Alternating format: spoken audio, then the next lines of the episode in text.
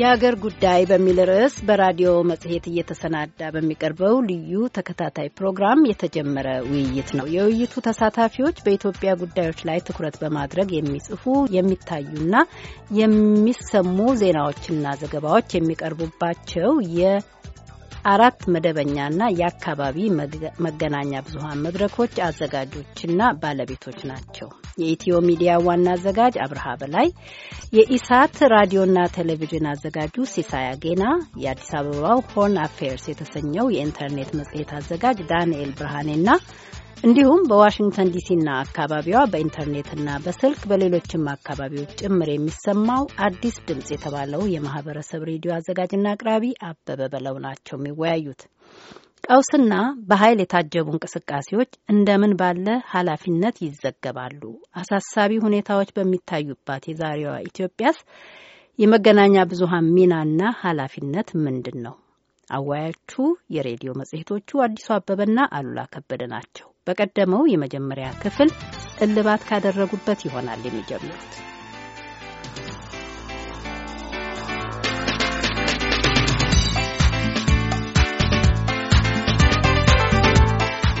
ቀደም ሲል ሲሳይም እንደተቋምከው የተጀመረው እንቅስቃሴ ወደ አልተፈለገ አቅጣጫ እንዳይሄድ ጥንቃቄ ማድረጉ ነገር ነው። ኢትዮጵያ እንደ ሀገር የመቀጠሏ ነገር የሚያሳስባቸው ጥቂት ሰዎች አይደሉም። ህዝቡ ከዚህ ጭንቀት የሚወጣበትን መንገድ በማመላከት ሚዲያ ምን ሚና መጫወት አለበት የሚለውም ግምት ውስጥ እንዲገባ ያስፈልጋል። አበበ ወደ አንተ ልምጣ። ሁለት ነገር ነው እንግዲህ። አንደኛ የመጀመሪያው ጥያቄያችሁ በሶሻል ሚዲያ የሚገኙ መረጃዎችን እንደ ሶርስ ተጠቅሞ የማምጣቱን ነገር ምን ያህል ትጠነቀቁበታላችሁ የሚለው ቁልፍ ነገር ይመስለኛል። ምክንያቱም ዛሬ ስልክ ያለው ሁሉ ኢንተርኔት ላይ ስልኩ ከተያያዘለት እንዲያውም አንዳንዶቹ ከጋዜጠኛ ቀድመው እየተደረገ ያለውን ነገር እውነቱን በስልክ በቪዲዮ የሚያሰራጩበትም ሁኔታ አለ። ሁሉ ነገር ውሸት ነው አንልም እና ኦፍኮርስ መለየት ያስፈልጋል። ሌላ ደግሞ ስሙን በሴት ቀይሮ የሰው ፎቶ ተጠቅሞ የማይሆን ነገር እውነት አስመስሎም ይናገራል እና የሶሻል ሚዲያን ጥቅም በጣም ጥሩ መሆኑን እየተገነዘብን ግን ሁሉም እዛ ላይ የሚለጠፉትን እንደ ሚዲያ የምናስተጋባበት ሁኔታ አይኖርም። ግን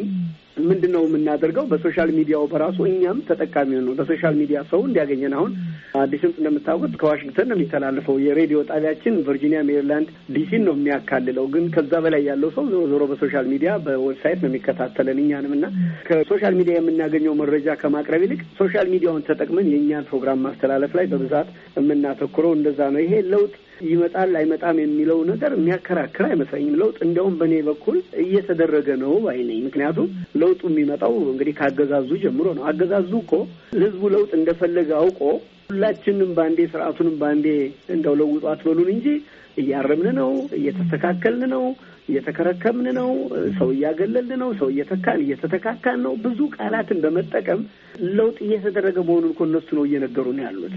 ጠያቂው ህዝብ ነው። ህዝብ ግን እየጠየቀ ያለው ሁለንተናዊ ለውጥ ነው። እነሱ ሁለንተናዊ ነጻ ያዋጣንም ግን ጥቂት ለውጥ እናደርጋለን አይነት እዚህ እና እዛ ያው ሁሌ እንደምትሰሙት ሰው። የሚዲያ ኃላፊነት ምንድን ነው?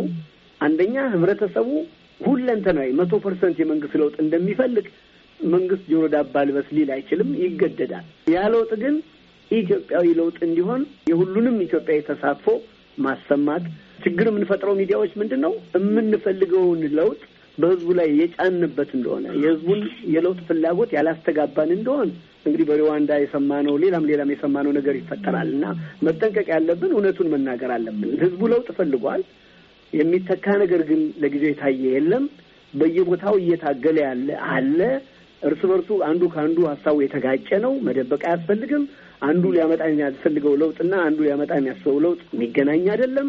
እነዚህ ደግሞ ህዝቡን የሚመጣው አስፈራኝ የሚያስብሉት እነዚህ መሆናቸውንም መግለጽ ያስፈልጋል። ስለዚህ የማይቀረውን ለውጥ ወደ ጥሩ ለውጥ ለመውሰድ ደፍሮ በተቃዋሚውም በመንግስትም ያለውን አስጊና የሚያስፈራ ነገር ማጋለጥና ማቅረብ ያስፈልጋል። ስለዚህ ወደ ሰዓቱ ከመግባታችን በፊት ህዝቡና የህዝቡ ለውጥ ፍላጎት በጣም ጥሩ ደረጃ ላይ እንዲደርሱ ሁሉንም ወገን በአይነ ቁራኛ በማየት በማረም በማስተካከል እውነቱን በማቅረብ ነው እንጂ ሚዲያው ለውጥ እንዲመጣ ስለፈለገ ብቻ የሚወደውን ድርጅት ልቅ አድርጎ የሚያቀርብ ከሆነ ምናልባትም በዛ ድርጅት መምጣት ደግሞ የሚከፉ ወይም ተስፋችን አለቀልን የሚሉ ኢትዮጵያውያን ይኖራሉ። ሁሉም ድርጅት የሚያመጣው ለውጥ ኢትዮጵያ ይፈልገዋል ብዬ አልገምትም እና የሁሉንም ድምጽ ማሰማት ሚዲያው የመጀመሪያው ኃላፊነት ይመስለኛል። ሌሎቻችሁ ሀሳብ ካላችሁ? እሺ ዳንኤል። እሺ ምን ነው አቃረቤ ዜግ ነበር ምንድነው ተራማጅ የሆነ ወይ ደግሞ ጥሩ የሆነ ለለውጥ የሆነ ኃይል ለፕሮግረስ የሆኑ ፕሮግረሲቭ የሆኑ ሰዎች ሁሉም ለማልከደለም በቢት ውስጥ እንደማንኛው በኢህአዴግ ውስጥ በየፓርቲ ውስጥ ሊሆን በሌላም በመንግስት መዋቅር ውስጥ በሴኩሪቲ ውስጥ ተራማጅ የሆነ ፐርስፔክቲቭ እይታ ያላቸው ይኖራሉ። ዛሬ ላይ ከተስኮል ወይ ደግሞ ነባራዊ ሁኔታውን ወይ ደግሞ ጨራሽ በፊት የነበረው አሰራር ላይ ተቸክለው ያሉ ይኖራሉ። ነገር ግን ምንድነው ይሄ የግለሰቦች እንግዲህ ሊበራላይዝ ማድረግ እንበለው ሞር ዲሞክራታይዝ ማድረግ ላይ ያላቸው አቲቲዩድ ነው ፐርስፔክቲቭ ነው። ነገር ግን እንደ ቡድን ሀሳብ እኔ በኩል ብዙም አይታየኝም።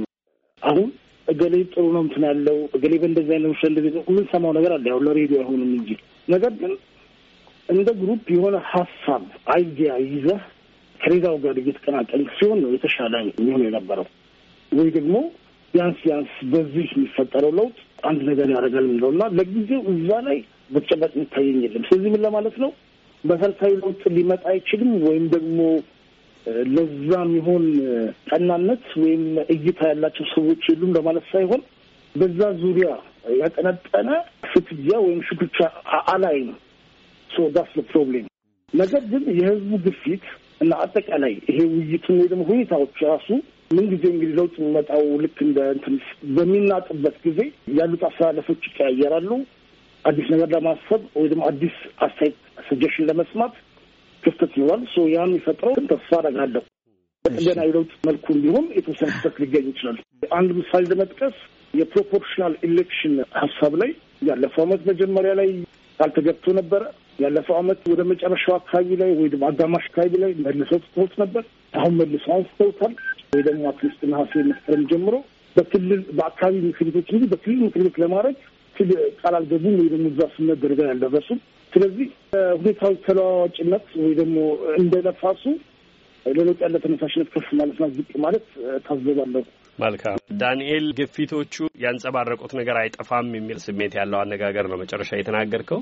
የማህበረሰብም ሆነ መደበኛ መገናኛ ብዙሃን ሚናና ኃላፊነትንም ጭምር ስለሆነ እያየን ያለ ነው። የትኛውም አይነት ጠባይ ያለው መገናኛ ብዙሃን ይሁን የማህበራዊ መገናኛ ብዙሃንን ጨምሮ በምናስተላልፋቸው መልእክቶች ተጠያቂ መሆንንም ኃላፊነት መውሰድንም ይጨምራል የዚህ ውይይታችን ትኩረትና በተለይ ደግሞ እንዲህ አሁን በኢትዮጵያ ውስጥ የሚታዩ ሁኔታዎች ባሉበት ውጥረት ባለበት ሲሳይ አንዷን የውይይት አረግ ቀደም ብለህ መዛሃል። የለውጥ ጥያቄዎቹን መሰረት በቅጡ መመርመር የሁሉም አገር የሆነች ሁሉም ተጠቃሚ የምታደርግ አገር መኖር ብዙ ጥያቄዎች ሊነሱ ይችላሉ። ሌሎች የመብት ጥያቄዎች ለምንድን ነው እነኚህ ሰላማዊ ሰልፎች እንቅስቃሴዎች የኖሩት የህዝብ ጥያቄ ምንድን ነው ብሎ መጠየቅና ለዛ መልስ መስጠት ግፊት ውስጥ በግድ መግባትም ይኖራልና በገዢው ቡድን ውስጥ የሚገኙ ኃይል አሰላለፍን ዳንኤል የጠቀሰው እንዳለ ሆኖ አንተ የቴሌቪዥንና ሬዲዮ ፕሮግራሞችን ትሰራለህ ሲሳይ በውይይቶች ውስጥ የመነጋገሪያ የትኩረት ርዕሶችን መምረጥን ጨምሮ የሚመረጡ አጀንዳዎች ላይ የሚናገሩ ሰዎች የሚመጡበትን ጨምሮ ቅድም ለተባለው ኃላፊነትን ለሚወስድ ነገር ግን በአገር ውስጥ ያለውን ሁኔታ የሚያንጸባርቅ ገጽ ያለው ፕሮግራም ለማዘጋጀት በምታደርገው ጥረት ውስጥ የመገናኛ ብዙሃኑ ሚና እንደቆመለት ዓላማ ከማስፈጸምም አንጻር ተጨባጭ ለማድረግ ነው። ፕሮግራሞች ስታዘጋጅ ምን አይነት ነገሮች ላይ ትኩረት ታደርጋለህ? በጣም አመሰግናለሁ አሉላ። እንግዲህ ያው እንዲህ አይነት በሚዲያ ውስጥ የሚሰራ ሰው በተለይም ደግሞ ፖለቲካው ያረጋበት ሀገር ውስጥ በአጠቃላይ ሙሉ በሙሉ ትኩረትን ስለ ለውጥ ጉዳይ እንቅስቃሴ ውስጥ የለውጡ እንቅስቃሴ ዞሮ ዞሮ ሌላ ቀውስ እንዳይፈጠርና ሀገሪቱ ወደ አላስፈላጊ ሁኔታ ውስጥ እንዳትገባ ያው የመጠንቀቅ ኃላፊነት ሁላችንም አለብን። ከዛ አንጻር ይሰራል። ፕሮግራሞችን ከዛ አንጻር የሚቃኙ ናቸው። ግን ኢትዮጵያ ውስጥ ያለው የለውጥ እንቅስቃሴ ደግሞ ለውጥ ፍላጎት የሆነ ችግር ያስከትላል ተብሎ ደግሞ ያለው ነገር እንዳለ ይቀጥል የሚል አይነት ተደርጎም እንዳይወሰድ ጥንቃቄ የሚያስፈልግ ነገር ይመስለኛል። በሌላም በኩል አሁን በተፈጠረው ሁኔታ ውስጥ እኔ ከህወሓት ውጭ ያሉት ቀንድ አበቀሉ የሚለው ነገር ያለው መሬት ያለው እውነታ ብዙ የሚያንጸባርቅ አይመስለኝም። የህዝብ ግፊት አለ። ከህዝብ ግፊት ጋር ተያይዞ ምናልባት ድምጻቸውን አጉልተው እያሰሙ ይሆናል። ሁልጊዜም ብአዴን፣ ኦህዴድ፣ ደኢህዴን የሚባሉት አቅም አላቸው ተብሎ ደግሞ ቀና ብለው ለመታየት የሚሞክሩት በአስራ ዘጠኝ ዘጠና ሶስት ሰባት ክፍል ወቅት አይተናል። አንዱ የህወሓት ቡድን አይዟችሁ ብሎ ከጎናቸው ሲሰለፍ ብቻ ነው። ከዛ ውጭ መሆናቸውን በተጨባጭ ያየ ነው። ያ ማለት በዝቅተኛውና በመካከለኛው እርከን ላይ ፍላጎት ያላቸውና የራሳቸውን አስተዋጽኦ ለማድረግ የሚፈልጉ ዛሬም እያደረጉ ያሉ ሰዎች እንዳሉ በመገንዘብ ጭምር ነው ይህ አለ። በሌላ በኩል ኢትዮጵያ የለውጥ እንቅስቃሴ ምድረ በዳ ላይ አይደለም። በማናቸውም ሁኔታ ውስጥ ኢትዮጵያ ውስጥ አንድ ነገር ቢፈጠር ዝም ብሎ ሁሉ ነገር ይቆማል ማለት አይደለም። በተቻለ መጠን ይሄ የዘር መስመር እየሄደ ነው። በየአካባቢው የጦር ጋዝ ለመሆን የሚደረጉ እንቅስቃሴዎች እነሱ እንዳይኖሩ የሚደረገው ጥንቃቄ እንደተጠበቀ ሆኖ ኢትዮጵያ ውስጥ ባለፉት ረጅም ዓመታት ውስጥ ኢትዮጵያን እንደ ሀገር ባለመቀበል በተለያየ መንገድ የራሳቸውን ሀገር ለመመስረት ሲሄዱ የነበሩ ኃይሎች ጭምር በኢትዮጵያዊነት ዙሪያ በኢትዮጵያ የትኛውም ብሔረሰብ ችግር የሚፈታው በኢትዮጵያ አንድነት ጥላ ስር ነው ብለው መሰባሰብ የጀመሩበት ከዛም ባሻገር ቁጥራቸው ይብዛ የሚነስ ብረት ያነሱ ኃይሎችን የምናይበት በኢትዮጵያ ፖለቲካ ህይወት ውስጥ ትልቅ ልምድና አቅም ያላቸውን ሰዎች በተጨባጭ በዚህ በትግል ውስጥ እየተሳተፉ ያሉበት ሁኔታ ነው። ስለዚህ እንዲህ አይነት ሁኔታ ባለበት ሁኔታ ውስጥ አንድ ነገር ሲመጣ ልክ ሁሉ ነገር ድበትባቱ ይጠፋል የሚል ስጋት በግሌ የለኝም። እኔም ያሰጋኝ እነዚህ በህወሓት ዙሪያ የተሰባሰቡት ኃይሎች እነሱ በኩል አቅም ከተነሱ ሁሉም አንዱ መነሳት የሚችሉበት ሁኔታ እንዳለ ቢገነዘብም እንደዛ አይነት ሁኔታ ለሀገር አደጋ እንደሆነ እረዳለሁ። ከዛ ውጭ ግን በየትኛውም በአፍሪካ ውስጥ የቅርብ ጊዜ ታሪክም ብናይ የረዥም ጊዜ የወሰዱ እንቅስቃሴዎች አይደለም ለውጥ ሲያመጡ የነበረው። ወደ ላይቤሪያ አስራ ዘጠኝ ሰማንያ ሶስት አካባቢ የነ ሳሙኤል ሉሞ መሄድና የቻርለስ ቴለር መምጣት የሁለት ዓመት ጉዳይ ነው። የሩዋንዳ አርበኞች ግንባር ወደ ስልጣን ከመጣ በኋላ ነው እንግዲህ ዛይር ወይ ኮንጎ ውስጥ ሁኔታዎች የነ ሞቡቱ ሴሴኮ ስልጣን ለማጣት የተገደዱበት ሁኔታ እናስታውሳለን። ራቅ ብካልንም የነ ሚልተን አቦቴ ኡጋንዳው ስልጣን መምጣት በኋላ ምን ሙሴቬኒም ወደ ስልጣን የመጡበትን ነገር ስናይ ከታንዛኒያ ጋር ያለው ነገር ያለን። ይህን ማነሳው ምንድን ነው ኢትዮጵያ ውስጥ ባለው ሁኔታ ፈቀድንም አልፈቀድንም ኢትዮጵያ ውስጥ ያለው ተጨባጭ ሁኔታ እንደሚነግረን የኢትዮጵያን ትግል ለማድረግ ምድረ በዳ ላይ አይደረግም። ይነስ የሚብዛ የሚደግፍ የሚያግዝ ሀገር ያለበት ሁኔታ መኖር ስለነበረበት ከኤርትራ የሚነሱ ኢትዮጵያ ውስጥ ለውጥ ማምጣት የሚንቀሳቀሱ ኃይሎች አሉ።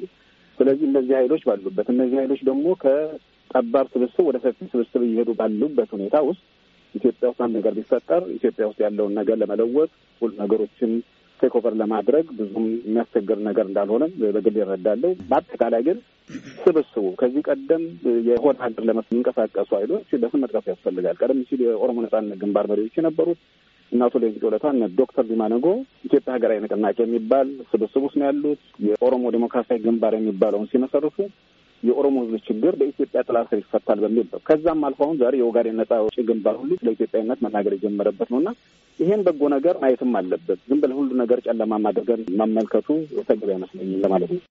መልካም አበበና ብርሃን እንሰጣለን። የሚታየው ለውጥ ምንድነው ነው? አይ ቲንክ በመጀመሪያ ደረጃ አሁን የሚታይ ለውጥ ምንድነው ከተባለ ከ97 ምርጫ ወዲህም ሆነ ከዛ በፊት ተቃዋሚዎች ብዙ ጥያቄ ያበራቸው ተደራጅተው ያቀርቡ ነበር።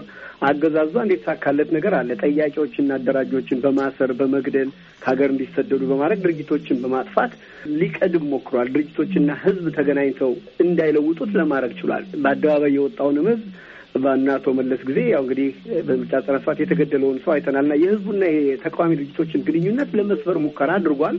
ተሳክቶለታል ብዬ ነው ማስበው። ለምን ብዙ ተቃዋሚ ድርጅቶችን አጥፍቷል። የድርጅት መሪዎች ተሰደዋል፣ ታስረዋል፣ አንዳንዶች ተገድለዋል። ችግር የሆነበት አሁን ምንድነው ያን ጥያቄ ያለ ድርጅት ህዝብ ይዞት ተነሳ።